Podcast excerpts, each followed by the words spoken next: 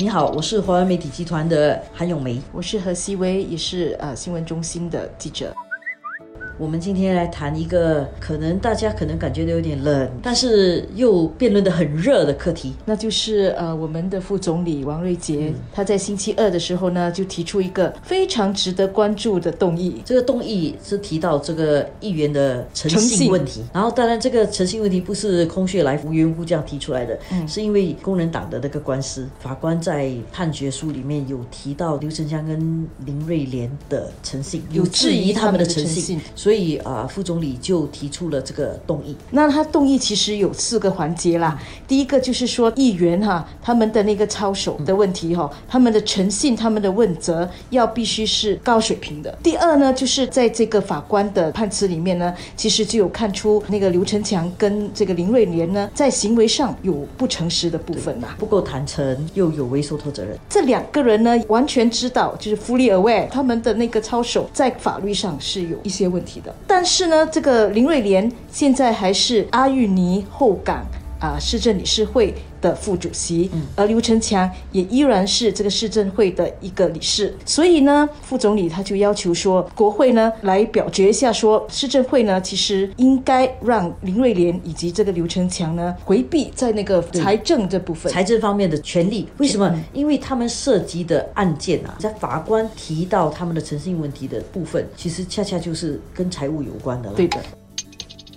为什么说这个动议是非常的值得关注？当然，就是因为这是副总理在国会上首次率领他的那个所谓的 Four G 的这样的一个团队一致的做主攻，攻的当然就是工人党了。对，我们过去常常看到在国会里面啊，常出来辩论的 tg 的部长，其实这次都没有出来了。这个事情我认为是一个长寿辩论啊，在早期哦，第一回合、第二回合的时候啊，其实是由 tg 的带领的。比如说上一次提的是许文远。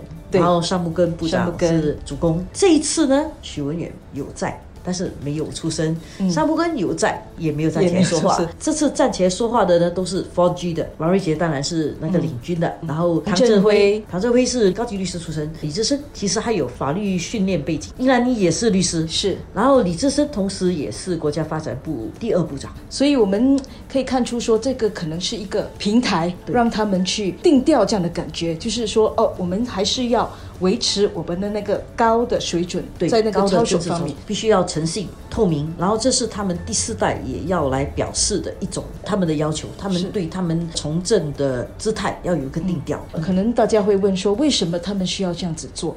反正这个工人党都还没有说他们要不要去上诉，对，这个时间点有点奇怪，为什么他们要这样子做呢？那王瑞杰就说了，那法官的那个评语哦，其实是非常的严重的。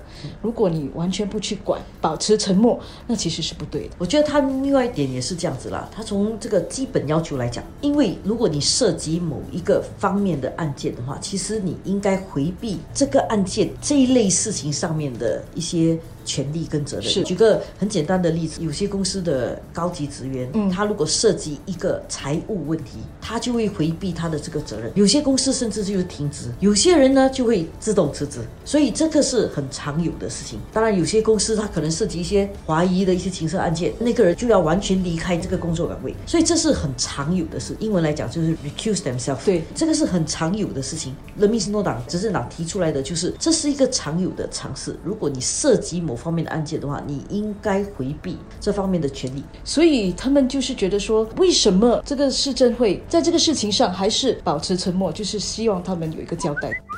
那我们说了那个执政党他们用了哪些招数，反对党又是怎么样的情况哈？觉得这个反对党不外就是几个啦，一个就是他们其实是有人民的委托的，不是说他们什么都可以做了，但是至少这是人民已经给了他们那个责任的，所以他们这其实是有那个权利去做一些东西。对，然后另外一方面，他们认为说这个事情我问心无愧，你没有证据证明我贪污了，我把钱放在我的这口袋里面了，所以呢，你不要用好像。我是犯人这样的姿态来对我。其实这个事情发生了这么多年了了，工人党其实没有真正的正面回应一些问题。虽然他有给经过法律程序，他们有做他们该做的事情，但是我自己觉得心里两个啦，其实两个疙瘩。第一个就是为什么 FMSS 就是他们委托的管理代理，嗯的收费高这么多，而且这家公司在第二年就开始盈利了，然后市政会亏钱，再亏钱这个我觉得嗯共产党没有好好交代这一点。嗯第二点呢，就是法庭里面呢发现。呃，林瑞有说过要漂白一些资料，让他逃过逃过那个呃审计审计审计的的法眼。这两点，我觉得他是应该说明的，到底他在什么情况底下讲的这个话，为什么要当时讲这个话？我觉得他应该说明，要不然的话，你就是有一个污点在那里，人家就很难完全相信吗？我们可以理解他们担心很多的那些管理代理，因为都是有关执政党的那个市政会，所以呢，可能对于反对党来讲，他们不太愿意跟他们合作，所以他们就想要把这个东西给自己的亲信，这个我们可以理解。这个可以理解。但是你完全就没有招标啦，或者就是有梅所说的价钱很高，也去请他们呐、那就有一些说不过去。对，所以这些疑点不解释，然后工人党在处理这个问题上，有些东西又选择静听不出声，比如像刘振强，他昨天是一一言不发。发，四个半钟头，一句话都没有说对。这样这个可能选民又会觉得，当然你是前党魁啦，但是你是这个事件中的主角之一，难道你就完完全全不需要交代吗？所以我就觉得说，在这个事情上，共产党我还是很好奇，为什么他们不出来交代一下？但是啊，与此同时，执政党 PAP 他一向用很高的标准来律己，然后他用高标准律己，他也用高标准律人。但是我想，你律己高，你律人宽嘛。但是他们是 OK，我们全部都是执政。我们在新加坡，因为我负责新加坡的政治，我要新加坡政治有高标准，所以我律己很严，我律别人也要很严。所以他要求工人党的议员也要符合他们要的那个高水平的标准。对那我觉得这一点哦，就有一点点为难对人家。对，OK，我不反对新加坡应该有高水平的政治，这个是我们一定要有的。